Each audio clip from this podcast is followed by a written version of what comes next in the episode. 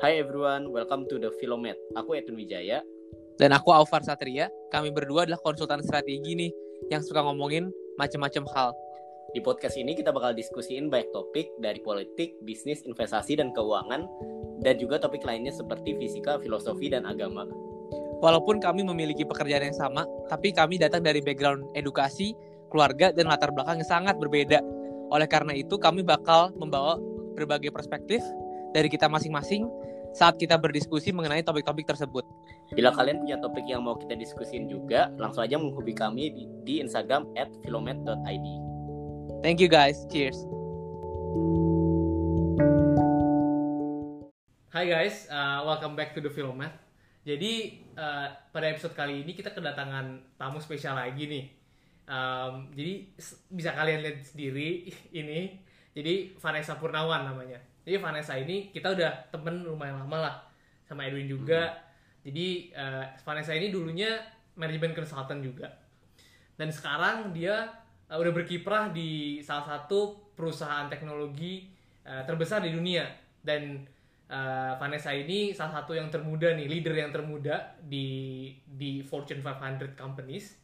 Dan di selain itu juga dia punya banyak venture-venture lainnya uh, seperti bisnis sendiri dan juga uh, podcast juga punya Vanessa um, abis itu um, dan banyak lah lainnya sendiri mungkin Vanessa mau tambahin atau perkenalkan lagi mungkin tambahan oke okay, thank you Alvar dan juga thank you Edwin senang banget bisa hadir di sini sama teman-teman hmm.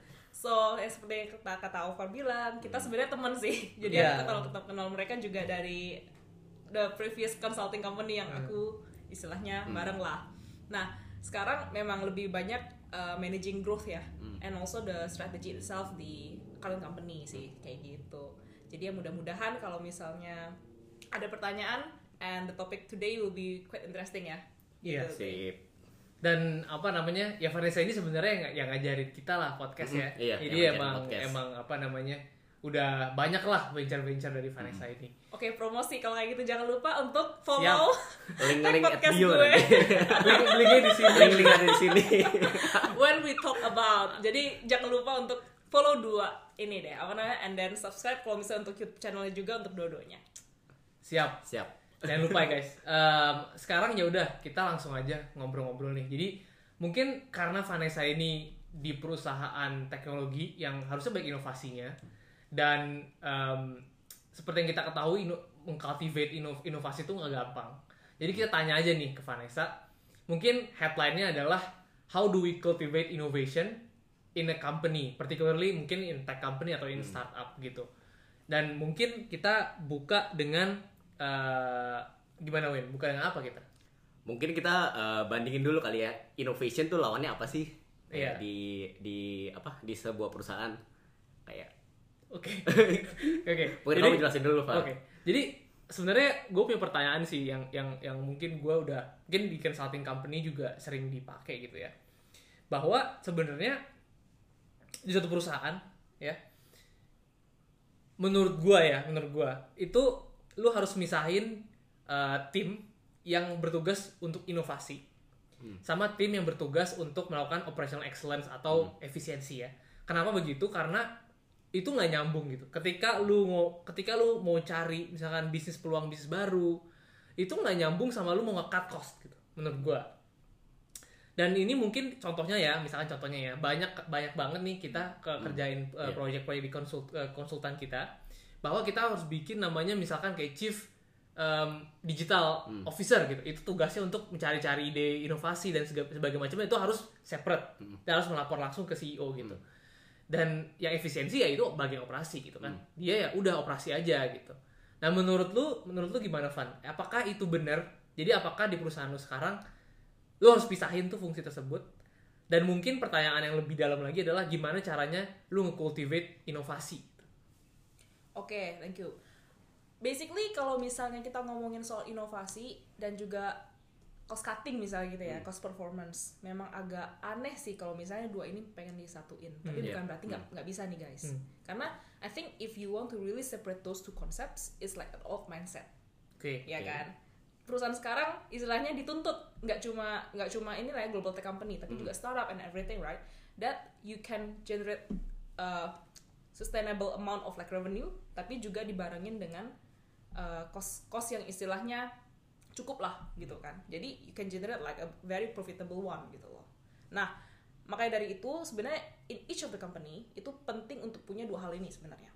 Di mana you have the functions to innovate tapi juga you have the functions to keep it as low as possible gitu kan. Mungkin as low as possible-nya ini tergantung nih masing-masing company kan. Karena it will require you to think about like kayak margin gitu kan. Kayak pricing dan lain-lain. It will de- depends on the brand juga gitu. Nah tapi kembali to your question menurut aku sih bisa bisa dibilang kayak kalau misalnya dari segi company harus punya dua-duanya. Itu sih. Nah tapi kecenderungan company mau mau misalnya lebih ke arah apakah innovation atau op- operational excellence itu ya mungkin ada bedanya gitu. Tapi dari segi functions dua-duanya pasti ada di perusahaan. Kalau misalnya di perusahaan eh, perusahaan tech kan yang kita tahu tuh banyak kayak startup-startup gitu mereka grow itu cepet banget, tapi mereka itu burning money banyak banget juga. Correct. Jadi itu kayak eh, loss making dan mereka perlu eh, ada constant investment ke dalam bisnis itu.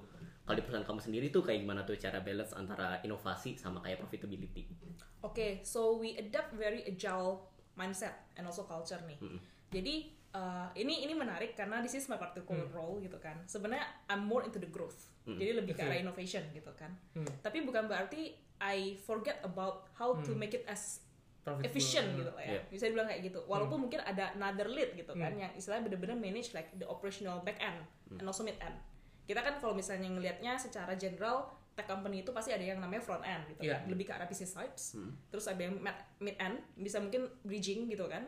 Ada juga yang back end gitu kan, Iya. benar-benar operationals. Nah, itu semua company pasti ada sebenarnya. Jadi kalau sekarang kita itu dituntut gitu kan, walaupun I'm managing growth, but I need to think about like the sustainable growth gitu. Nah, di mana I need to innovate, tapi juga harus innovation yang sustainable. Oke. Gimana caranya be- becoming like a sustainable innovation gitu kan? Kalau kita nggak pernah mikirin dari segi uh, bottom line-nya gitu loh, dari segi cost dan lain-lain kan in the end of the day kalau misalnya perusahaannya udah mature gitu kan mungkin agak berbeda dengan startup ya startup kan lebih kayak oh ya udah GMV revenue gitu kan itu kan dituntut untuk lebih ke arah profitnya sendiri gitu loh. Betul. Nah, apalagi sekarang masa-masa pandemi Iya. gitu kan. Iya. Bahkan startup aja sekarang valuationnya udah udah istilahnya cash flow-nya itu bener-bener Iya. diliatin gitu loh. Bukan cuma yang kayak oh ya udah GMV market size whatever market share gitu kan. Enggak gitu loh. Mereka bener-bener udah ngeliatin ini profitable nggak sih? Ya kan? Iya. Dan cash flow-nya juga sustainable nggak Hmm. sih? Jadi makanya tadi aku bilang itu lebih ke arah old mindset. Hmm. Apalagi sekarang kita udah new normal dan lain-lain, we need to adapt to the new mindset sih gitu. Oke. Nah ini ini aku juga lakuin di perusahaan aku gitu. Oke, paham. Nah, mungkin pertanyaannya kalau gue sendiri itu mungkin lebih praktikal ya. Jadi misalkan di tim lu ya, Hmm. dituntut untuk mencari inovasi baru, tapi dituntut juga untuk memperhatikan eh, apa efisiensi. Yes. Nah, tapi di saat kalian mencari ide, itu kan harus nggak boleh terbatas ya. Soalnya kalau gue sendiri, kalau gue lagi brainstorming tuh nggak boleh kayak dilimit-limitin gitu. Karena jadi kalau dilimitin, nggak fully optimize lah, nggak nggak nggak maximize, nggak istilahnya nggak exhaustive jadinya. Nah itu gimana caranya supaya oke exhaustive tapi memikirkan si eh, aspek-aspek efisiensi itu? Karena ya itu tadi gue bilang susah. Ketika otak lu di di constraint itu idenya jadi semakin semakin kecil semakin kecil jadinya nggak terlalu banyak gitu idenya. Simple. Biasanya you always try to have a start a brainstorming session with a go wide gitu kan. Hmm. Jadi se diverse aja dulu gitu kan. And then from that kamu kerucutin dong. ya Iya, kan? betul. And then go deep gitu. Hmm, Nah, ini gimana cara go deepnya? Pasti ada certain criteria, right? filter ya. Sesimpel ini. Jadi kalau from my side lebih ke arah priority-nya yang mana? Which priority generate the best value kan? Value-nya kamu harus tetap mastiin dulu mau Hmm. value apa nih. Jadi uh, IQ10 hmm. gitu Iya, kan. iya. So like 20% effort, Hmm. 80% of the contribution. Betul, Simple betul. sih, Iya. beneran beneran sesimpel itu. Oke. Nah, cuma memang dari segi brainstorming sessionnya harus banyak pihak ya. Dan pihak-pihaknya juga harus benar. Banyak harus banyak. Berarti harus dari segala eh, apa namanya divisi gitu ya kira-kira. Um, higher management sih biasanya. High management. Higher management. Untuk yang ini ya. Benar. Dari segi kayak setting like the company direction, priorities dan lain-lain gitu kan. Nah, dari situ tapi istilahnya goalnya harus jelas. Jadi purpose-nya itu harus jelas dulu dan semuanya harus align. Kalau nggak align, beda-beda dong pemikiran gitu Hmm. kan. Nah, dari segi purpose-nya udah jelas, very measurable. Jadi kita pakai ngomongnya tuh smart, specific, measurable, terus kayak abis itu attainable gitu kan Actionable. actionable gitu. Nah, dari ini kalau misalnya bener-bener oke I want to let's say increase my what growth misalnya gitu kan by X percent next year gitu. Hmm. Nah itu kan jelas kan sebagai semua orang kan karena it's very specific, it's very measurable gitu. Hmm. Dan oh by doing this innovation related to misalnya produk apa gitu A B C D E gitu. Nah dari situ kan orang-orang udah mikir kan, oke ini adalah the goal, this is like the priority. Hmm. Gimana caranya untuk make sure this priority got achieved gitu kan? Tapi oh dari segi cost juga tetap make sense gitu loh. Kita pasti ada budget kan, gitu. Nah itu tugasnya manajemen, hire management atau tugasnya si pekerjanya untuk menjaga itu. Oke, pasti kalau misalnya di semua company ya, itu pasti harus dari hire management sih, karena Hmm. in the end of the day gitu ya, the leaders yang it last kan. Iya, Jadi iya, istilahnya betul, betul. mau salah apa pun semua orang yang di company itu gitu kan. Tanggung jawab. Kalau misalnya ada apa-apa, tanggung jawabnya pasti di leader, Hmm. gitu kan. Jadi Oke. mereka yang harus istilahnya think through gitu kan, think through and also like decide. So everyone yang bekerja istilahnya to collaborate achieve that goal juga benar-benar bisa achieve gitu loh. Tanpa burn out atau apa gitu kan, tanpa misalignment dan lain-lain. Oke. Tapi kalau misalnya kayak eh, yang kamu bilang kan berarti kamu udah set kayak goalnya dulu kan sebelum ka- kamu mikirin kayak cara-cara yang sana. Correct. Pernah gak sih kamu kayak eh, menghadapi kayak satu situasi gitu, eh, kamu mau kerjain something, tapi itu kayaknya nggak kurang align dengan eh, vision mereka untuk kayak ta- tahun ini. Jadi misalnya kayak eh, misalnya contohnya di tahun-tahun pandemi seperti ini, kamu mau eh, pursue kayak growth, tapi mungkin orang-orang eh, bilang kayak oh kita pause dulu aja, soalnya kita masih eh, konsi- eh, keep our cash flow stable Oke. gitu ya. Jadi pernah gak sih kayak kamu uh, face kayak this dilemma gitu kayak trade off between kayak short term sama long termnya juga? Oke, this is a very interesting question nih. Jadi karena kebanyakan company sekarang very unfortunate ya. Hmm, Jadi betul. we face this unfortunate uh, situation di mana memang kalau mau growing juga lagi terhambat istilahnya pandemi dan lain-lain. Uh, fortunately kalau company gue enggak sih. Kebetulan nih, kebetulan banget nih. Lebih sedikit prudent in terms of like the growth mindset and so on so forth, tapi agresifnya tetap agresif. Oke. Nah, jadi mungkin agak berbeda ya. Tapi back to your question nih, Edwin. Eh, apakah mungkin kalau misalnya ada different gitu ya, different point of view misalnya gitu kan, itu bi- bisa terjadi. Karena contohnya seperti ini. Oh, misalnya secara global, gua kan perusahaan global ya, tag-nya. Jadi secara global adalah this is like the strategy. But we also like have uh, localized strategy kan. Hmm. Bisa aja ada satu dua aspek yang agak tidak align nih. Iya. Nah ini bagaimana cara bridgingnya doang sih, Hmm. cara bridging ke the global ini tim gitu. Nah kalau misalnya dari my company itu juga cukup agile sebenarnya. Jadi kita bridgingnya itu juga oh simple lah, logical aja. Jadi kita bisa achieve ini dengan menggunakan ini gitu kan. Jadi kayak align to the to the biggest goal of the global gitu. Pasti kan profit dong, ya kan. Nah dari ways-nya agak berbeda, tapi kita bisa proof gitu loh. Bahwa oh by by doing this is actually more profitable and then give more contribution gitu loh dibandingkan pakai yang ini nih pakai this global strategy. Make sense or not? Make sense kan? Nah ketika kita udah istilahnya give this kind of like assessment and so on and so forth dan global team juga oh ya make sense sih bener sih. Ya udah and then we set the goal and then we just need to achieve that right? Kayak gitu. Jadi itu kayak KPI gitu ya. KPI Eh, ke kita- region. kita nggak pernah bilang KPI sih kita bilangnya OKR objective Oke. key result Oh, jadi agak objective berbeda tuh. Iya, iya, Oke. Uh, uh, jadi istilahnya bener-bener how to move all the teams to actually move so forwards like to one specific goal gitu. Nah ini kita biasanya setnya depends ya. Company itu beda-beda. Tapi ada yang kayak yearly, ada yang quarterly, ada yang half a year gitu. Oke. Nah, tadi dari tadi lu ngomong agile. Hmm. Sebenarnya agile tuh apa sih? Kayak gue tahu agile tuh kayak lu harus si company ini harus uh, adaptable dengan Yes. situasi uh, di lapangan dan harus bisa mem- mem- membuat keputusan dengan cepat segala macam. Tapi konkretnya tuh agile seperti apa sih? Jadi Oke. coba lu kasih contoh perusahaan yang nggak agile sama perusahaan yang agile bedanya apa? Terus resultnya apa gitu? Oke, uh, mungkin gue sedikit konsep dulu kali ya. Konsepnya Iya. gimana gitu. Kalau misalnya dari segi agile adalah you really keen to change based Hmm. on the best way yang lu lihat pada saat itu. Oke. Karena kadang-kadang tuh it's about problem solving, right? Kayak kalau misalnya ketika kita udah ada hipotesis ini, ini Hmm. konsultan banget ya. I have hipotesis A gitu. Ternyata ketika dijalanin salah nih gitu. Hmm. Gimana caranya berubah change that? Betul. Nah, agile itu adalah benar-benar untuk siap gitu kan. Untuk kamu untuk shifting towards like a different track gitu. Ketika oh hipotesisnya salah nih. Nah, seperti itu sih. Nah, ini juga sebenarnya listen to the core of the innovation itself, right? Hmm. Nah, kalau dari my company itu we really think through from the user point of view gitu kan. Jadi ketika misalnya kita mau luncurin produk atau misalnya ada strategi whatever gitu kan itu juga pasti influence greatly by the users gitu loh. Nah users ini kita, kita banyak ya. Nah ada aja misalnya kadang-kadang some aspects gitu kan yang kita oh ternyata nggak menurut user seperti ini nih harus di change nih. Nah itu harus cepet kan. Padahal sebenarnya kalau misalnya dari segi global tech kan wah kamu harus manufacturing dulu Betul. misalnya atau apa gitu-gitu tapi it exists gitu loh Ya. nah gimana cara kamu untuk benar-benar menghubungkan istilahnya this for example users perspective and then be very agile to adapt the users perception gitu kan towards your for example goods or services for example Oke, nah Gitu. mungkin menarik banget nih karena gue punya teori juga, mungkin Hmm. hipotesis gitu ya. Jadi agile itu gampang dilakukan ketika suatu perusahaan itu kecil, Eh, misalnya eh, u- ukurannya lah, saya orang. Karena semakin besar itu birokrasi birokrasi semakin besar gitu Benar. kan. Kayak misalkan wah misalkan eh, BUMN gitu kan misalkan. Ba- birokrasi banyak harus bikin surat. Misalkan mau mau buat keputusan A harus bikin surat. Harus minta izin ke ini ini ini. Ribet gitu ya. Jadi contoh konkretnya mungkin lebih kayak Facebook gitu.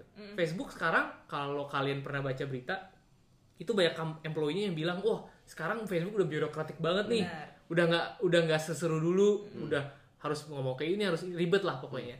Nah itu kalau di pengalaman lu sendiri gimana sih caranya untuk nge-keep company itu growing tetap growing? Kan pasti harus growing.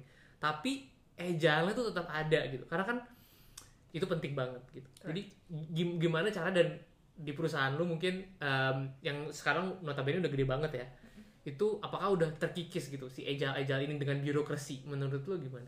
Oke, ini menarik ya. Eh, menurut my point of view nih, kalau mau agile itu memang sedikit harus lebih localized.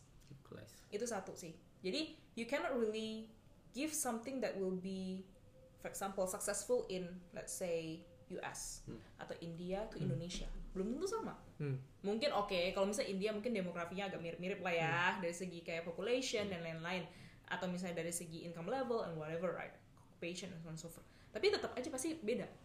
Karena the environment beda, landscape-nya beda gitu Hmm. kan. Orang-orangnya beda gitu. betul Cara berpikir mereka berbeda juga. betul Nah, jadi to have like a localized um, kalau misalnya di consulting itu tuh operating model Hmm. gitu kan kalau ngomongnya gitu nih. Iya, Jadi iya. istilahnya bener-bener how to use like the enabler gitu kan Iya. dari segi organisasi dan lain-lain untuk equip with this inilah agility gitu. Hmm. Nah, ini adalah tanggung jawab masing-masing company sih sebenarnya to make it as agile as possible in terms of like oh the business model and also the operating model. Biasanya yang paling gampang tuh dari segi operating model.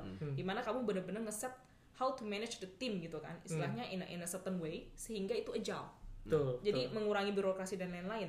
Dan I think one of the key success factor adalah yang aku rasain di mana maksudnya this is Hmm. um, based on my personal experience ya. Bisa agile itu bisa tercapai adalah ketika all the higher management united sih. In terms of like dan dan istilahnya benar-benar listen to the to the customer and also the employees. Hmm. Nah, itu tuh. Kalau misalnya memang dari higher management yang udah istilahnya give the restriction Hmm. gitu kan, tidak mau kolaborasi, tidak mau mendengar, itu udah susah. Tapi ketika mereka istilahnya benar-benar open, right? And then not not much inilah hierarchy lah gitu ya. Pasti tetap ada dari segi ininya, tapi istilahnya ya I trusted you misalnya as my colleague gitu loh. Hmm. Bukan yang kayak I'm your supervisor, you need to listen to me. Enggak gitu kan. Istilahnya bener-bener ya udah.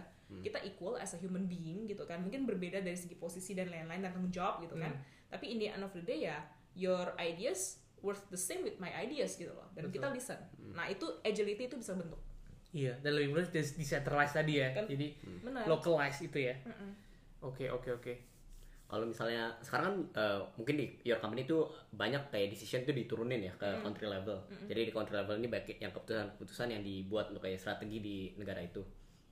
Nah mungkin pertanyaanku itu kayak eh, ini kan eh, kayak global company gitu.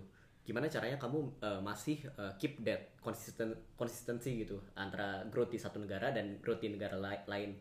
Jadi waktu kamu kerjain strategi, strategi yang berbeda-beda kan mungkin resultnya bisa berbeda-beda tuh. Kayak tapi gimana caranya kamu masih kayak keep uh, operating kayak as a one global company. Oke, sinergi. Beneran ini sinergi nih. Jadi tergantung. Jadi kan pasti-pasti masing-masing kam- eh, apa namanya? teritori ya. Teritori itu pasti beda-beda nih. Makanya di awal tuh harus udah di set dulu gitu kan. Oh, teritori ini akan fokus di apa dan segala macam itu strategi masing-masing pasti udah ada diturunin dari global gitu. Nah, gimana caranya each of the territory work together gitu kan to achieve that target sih sebenarnya sih. jadi kalau dipikir-pikir kita kita ini sih nggak nggak banyak layer juga sebenarnya in a, in a global basis dan juga Indonesia gitu kan to be honest. Dan kita tuh pasti ada istilahnya alignment with the global gitu Oke. kan each of the month gitu. Hmm. nah itu tuh literally kita kita assess bareng gitu. Oke. oh ini ini ini ini. Kayaknya ada ada challenge seperti ini. Oh karena ada misal ada masalah A di country apa gitu. Ini terut- terutama karena masa-masa pandemi ya. Hmm. Indonesia tuh kalau di my my company misalnya atau apa itu istilahnya in the not in the very red flag gitu loh. Dibandingkan Oh, masih- misalnya masih ini ya, masih country lain gitu yang istilahnya booming misalnya contoh Italy Italy kan kayak kemarin lagi, lagi collapse lah atau apa Spain Spa- Spain juga lagi collapse atau misalnya di di mana lagi collapse gitu kan. Nah itu gimana caranya dari segi country lain istilahnya langsung masuk gitu loh. Nah Indonesia nih sekarang act- actually I don't know about the other global tech company but I think in general ya Indonesia thrive-nya oke. Hmm. gitu. Mungkin eh, aku juga penasaran juga sih kayak sebagai one of the member of the management di eh, perusahaan kamu, gimana caranya kamu ensure kayak orang-orang di bawah kamu itu eh, punya mindset yang sama gitu. Oke, jadi kita tuh ini ini simple sih, sebenarnya banyak banget gitu kan. Um, you want them to have the same mindset ketika kamu action, nggak cuma ngomong dong, Iya. ya kan? Dan Iya. juga kamu listen to them sih. Jadi really act and also listen by example gitu. Jadi ya kalau kamu memberikan the direction, instructions or whatever, and then you act on it, and you you're actually being with them, right? Hmm. Ya mereka juga pasti akan melihat itu gitu loh. Bukan cuma istilahnya, oke, please Alvar do this ya, Hmm. terus gue nggak ngelakuin gitu. Ya enggak lah. Even in my stage now, I still do like some of the dirty works gitu loh, Yeah. if needed gitu.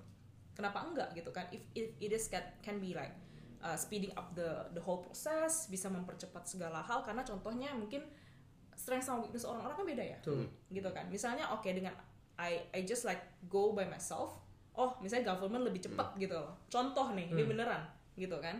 Dibandingkan kalau misalnya Iya, betul. my team yang go gitu. Karena istilahnya beda nih perceptionnya gitu kan. Oke yang kayak gitu-gitu ya ya udah untuk mempercepat I just go. And then they see it right? Hmm. it's not like I'm just like sitting and then just asking them to for example do the mission impossible to make it like two days gitu loh. Karena ya kalau misalnya mereka yang pergi dua hari ya susah gitu. Misalnya dengan aku yang pergi misalnya. Wah sejam jadi. Misal ya ini misalnya ya. Yang kayak gitu ter- terjadi loh. Oke. jadi really act by example sih. Dan give like the alignment of like the goals of everything gitu kan kepada these people gitu. Karena kalau nggak ada komunikasi nggak ada alignment purpose-nya nggak jelas ya gimana mereka juga tahu gitu kan. Betul, betul. gitu. Nah, gue setuju banget sih bahwa gue juga my personal experience juga gue lebih suka di lead sama orang yang juga kerja gitu. Jadi nggak cuman eh Far kerjain ini dong. Tapi dia juga eh Far kerjain ini gue juga kerjain yang ini gitu. Jadi dia bener-bener tahu bahwa oh ini leader juga hands on nih. Hmm. dan nggak tiba-tiba ngilang. Ya. Cuma nyuruh doang ngedelegate abis itu hilang. Dan nge-guide gue supaya clear jelas goalnya dan dan dan tercapai gitu kan. Mungkin dari gue terakhir kali ya pertanyaan Em, kan udah di consultant nih yes terus pindah ke sebagai leader di tech company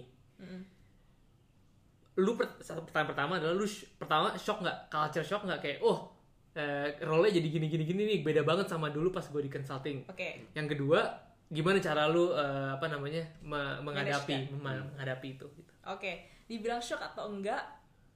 Um, 50-50. Kenapa? Karena aku pernah jadi entrepreneur juga, gitu Hmm. ya. Dan nggak jadi konsultan juga. Ada pernah jadi banker juga. Hmm. Jadi istilahnya dibilang shock nggak terlalu, karena I have experience not only consulting sebenarnya.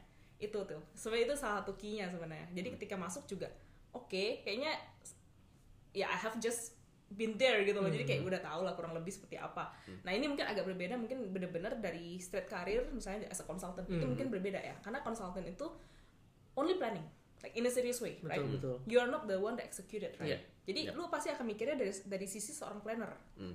ya lu mau bikin apa pun itu pasti pengennya planningnya detail harus bener pasti udah kayak nggak boleh salah dan lain-lain gitu kan. Well you're actually going to the industry is not that way gitu loh. Iya, ya betul, kan? betul. lu harus mikirnya end to end. Betul. Bisa dipakai nggak? Bisa praktikal nggak?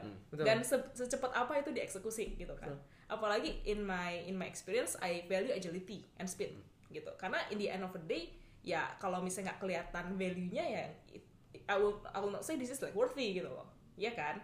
Nah gimana caranya ensure the planning until the execution itu in terms of the time period gitu kan masuk akal. Dan juga memang bisa dieksekusi gitu loh. dari segi istilahnya plan walaupun mungkin plan ini dibandingkan dengan yang gue planning pas di consulting mungkin lebih kurang misalnya Yeah. gitu ya. Misalnya or just like 80% gitu tapi beneran dengan this 80% ya bisa generate the the whole thing 100% gitu loh nah jadi istilahnya mungkin sedikit details-details yang kita cut Hmm. gitu ya dan juga nah ini nih ini I always remember this karena I think sometimes in the in the when when I was a consultant gitu kan I use like the planning the strategy the tools gitu kan as a mandatory gitu Mm. contoh ya gue harus bikin slides gue harus Framework, bikin apa framework. framework dan lain-lain gitu kan untuk achieve certain target gitu. Iya. Nah di sini yang gue rasain adalah I cut that process gitu loh, untuk mempercepat semua hal. Contoh I just use let's say PowerPoint as a tools gitu loh. Kalau perlu gitu. Yeah. For Tools. example, stakeholder gue adalah my country director misalnya atau CEO gitu kan. Ya if I can convince him only like by saying things with my logics gitu kan, and then I just like lay out my my framework and everything by just communicating with a PPT, why should I make one? Betul. for example ya ini Yeah. contoh doang Betul, deh dan yeah. ini real case yang gue rasain karena dengan itu misalnya kamu harus bikin PPT misalnya let's say butuh dua hari gitu kan. Itu kayak gue ngomong aja gitu kan. Istilahnya cuma butuh let's say satu jam gitu. Yeah. kayak gitu. Nah itu habis itu kalau misalnya kan decision point nih kayak klien kan sama aja kan. Oh yes or no gitu kan. Yes execute execute. Mm. gitu. Jadi langsung kayak cepet. Nah mungkin in the execution process ada trial dan error pasti ada gitu tapi nggak akan terlalu banyak margin of error lah gitu loh. Kalau enggak ya pasti dari awal udah di spek Iya. salah gitu kan. Jadi ya kurang lebih sih seperti itu. Jadi tapi in terms of like ya kembali bedanya apa? Shock atau enggak eh, 50-50 tapi di gimana caranya kita benar-benar try to engage in the in the apa ya in the activities itself ya. Di success, success factornya adalah coba deh be, being adaptable sih.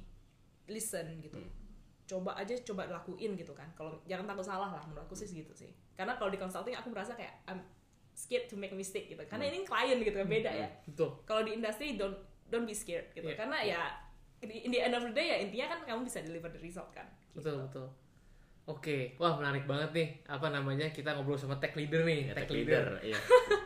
One of the youngest tech leader di Indonesia mungkin ya. Wah. wah amin ya amin ya Dan menurut gue bener juga bener banget sih yang terakhir ya, bahwa kalau dari consultant ke misalnya ke industri, istilahnya you, you have more skin in the game. Karena kalau lu salah ya gitu karena perusahaan lu sendiri, PNL-nya bottom line lu sendiri. Tapi kalau ketika lu consultant, lu nge-advise, itu kan PNL-nya orang gitu. kan. Dan itu juga apa namanya lu nggak punya risk lah di situ. Mungkin risk lu adalah deliverables lu jelek, lu nggak dipanggil lagi. Tapi nothing nothing like kalau di industri bener-bener bisa bankrupt atau misalkan bisa Correct. bisa risknya gede banget kan. Jadi mungkin itu kali ya salah satu itu juga uh, fun. Jadi ya ya beda lah ya gitu kan. Oke, mungkin sekian dulu nih guys dari kita. Um, as always kalau misalkan ada topik-topik yang ingin kalian uh, apa kita bahas atau undang orang yang kita kita harus undang, uh, feel free to to reach out to us ya. Oke, thank you so much uh, guys. See you next time. Thank you Next guys. time. Thank you Van. thank you Thank you, Van. Ya.